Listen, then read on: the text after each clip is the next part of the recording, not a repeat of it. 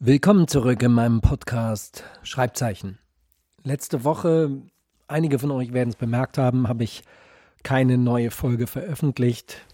Zum ersten Mal. Und das bringt mich irgendwie auf den Gedanken, ähm, ein Hörer hat mich gefragt, warum manche Enden meiner Geschichten so abrupt sind, als ähm, hätte ihm das Happy End gefehlt, das Tröstliche. Nun, ich bin ein Fan von Happy Ends, aber nicht in meinen Geschichten. Ich finde, im Leben gibt es keine Happy Ends, nur flüchtige, ohne Dauer. Ein Happy End bedeutet, dass eine Geschichte zu Ende ist, abgeschlossen. Doch das Leben ist nicht einfach zu Ende, es geht weiter. Das bringt mich, glaube ich, dazu, die Enden offen zu lassen. Jetzt aber viel Spaß mit meiner neuen Episode Coup de Foudre. Coup de Foudre er hört seinen Text ab, immer und immer wieder. Hallo, das ist der Anrufbeantworter von Frank Regener. Bitte hinterlassen Sie nach dem Pfeifton eine Nachricht. Er weiß, dass keine Nachricht darauf folgt. Doch er muss sich vergewissern, dass es ihn gibt, dass er einen Platz hat, wo er erreichbar ist, einen Ort, der seiner ist. Georg ruft an. Georg ist Filmregisseur, einer, der es geschafft hat. Frank ist Schauspieler. Ihr Band ist eine lange Freundschaft, geboren und aufgewachsen in derselben Stadt. Georgs Stiefvater war der Partner von Franks Vater in einem Architekturbüro.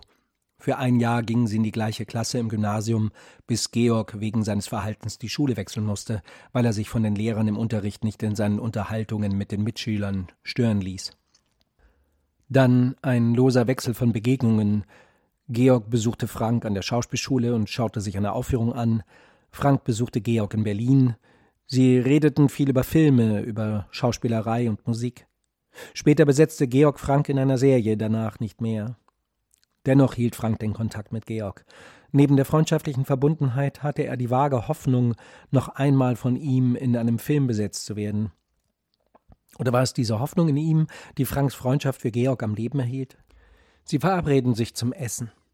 Frank freut sich, dass Georg ihn zum ersten Mal in Hamburg besucht zusammen mit seiner Frau Eliana und der vier Monate alten Tochter. Er geht zum Geldautomaten.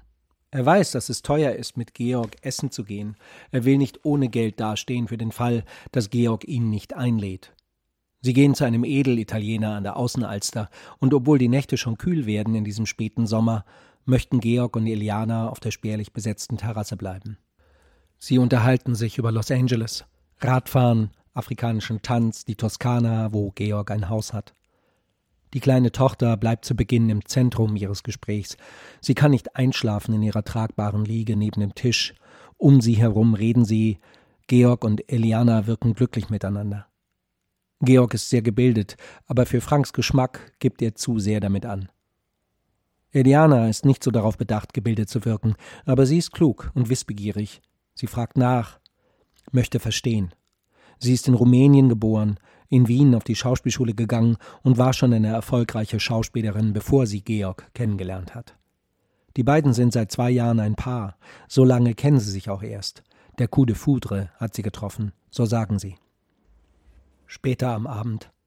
Das Kind ist längst eingeschlafen, wird Georg immer ungeduldiger mit Eliana, die sich nicht damit abfinden möchte, die Welt von ihrem Mann erklärt zu bekommen.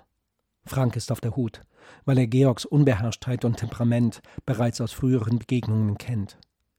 Sie unterhalten sich über den Unterschied von Frauen und Männern. Der Wortwechsel zwischen Eliana und Georg wird verletzender, wobei die Angriffe von Georg ausgehen, und Frank wird allmählich bewusst, wie zerbrechlich das Glück zwischen den beiden ist. Sie reden über Religion. Eliana ist Buddhistin, Georg hasst die westlichen Buddhisten. Er schmeißt mit Fremdwörtern und Anglizismen um sich, redet von Kontexten und Herkunft. Eliana wird bleich, beginnt mit Akzent zu reden, macht grammatikalische Fehler im Deutschen, die sie vorher nicht gemacht hat. Georg ist unerbittlich, schimpft weiter auf sie ein, versucht sie vor Frank lächerlich zu machen. Der bemüht sich, Georg zu bremsen, ist auf Elianas Seite. Glaube ist eine Privatangelegenheit, versucht er zwischen ihnen zu vermitteln. Eliana unterdrückt mühsam ihre Tränen. Ihre Lippen beginnen zu zittern. Frank denkt, das ist ein seltener Moment, den ihr hier erlebt, ein Moment der Selbstentblößung. Eigentlich ist es Georg, der sich entblößt. Frank fragt sich, warum Georg nicht aufhört, Eliana und ihren Glauben zu zerfetzen. Wie der Versuch einer fanatischen Teufelsaustreibung wirkt das auf ihn. Mit diesem Streit ist der Abend vorbei, endet in der klammen Kälte, die Frank in seiner dünnen Jacke frösteln lässt. Elianas Augen sind schwarz, als sie sich von ihm verabschiedet. Als wären sie Fremde, so verschwindet das Ehepaar in der Nacht. Georg trägt das schlafende Kind in seiner Liege, die an seinem Arm hin und her schaukelt. Eliana geht ein paar Schritte voraus, ohne sich darum zu kümmern, ob Georg ihr folgt. Frank fühlt sich verletzlich, während er nach Hause fährt, als wäre er unfreiwillig Zeuge eines Verbrechens geworden. Wie ist es möglich, solche Worte zu überstehen? Oder ist die Zukunft von Eliana und Georg nach diesem Abend nur noch ein Schwanengesang auf ihre Ehe, ein Leben nach dem Sündenfall? Bleiben sie fortan getrennt durch eine Grenze, die ihren Abstand markiert wie ein eiserner Vorhang? Das Vertrauen, das der gegenseitigen Entscheidung zugrunde liegt, dies ist der Mensch, den ich heiraten möchte, mit dem ich ein Kind möchte, ist es zerstört für immer? Als Frank nach Hause kommt, sieht er das blinkende Licht auf seinem Anrufbeantworter, das eine Nachricht anzeigt. Als er auf Abspielen drückt, hört er ein kurzes Rauschen, dann Stille, es klickt und die Nachricht ist vorbei. Dann zieht Frank den Stecker aus der Telefonbuchse, legt das Kabel neben das Telefon und geht ins Bett. Wenigstens hat Georg das Essen bezahlt.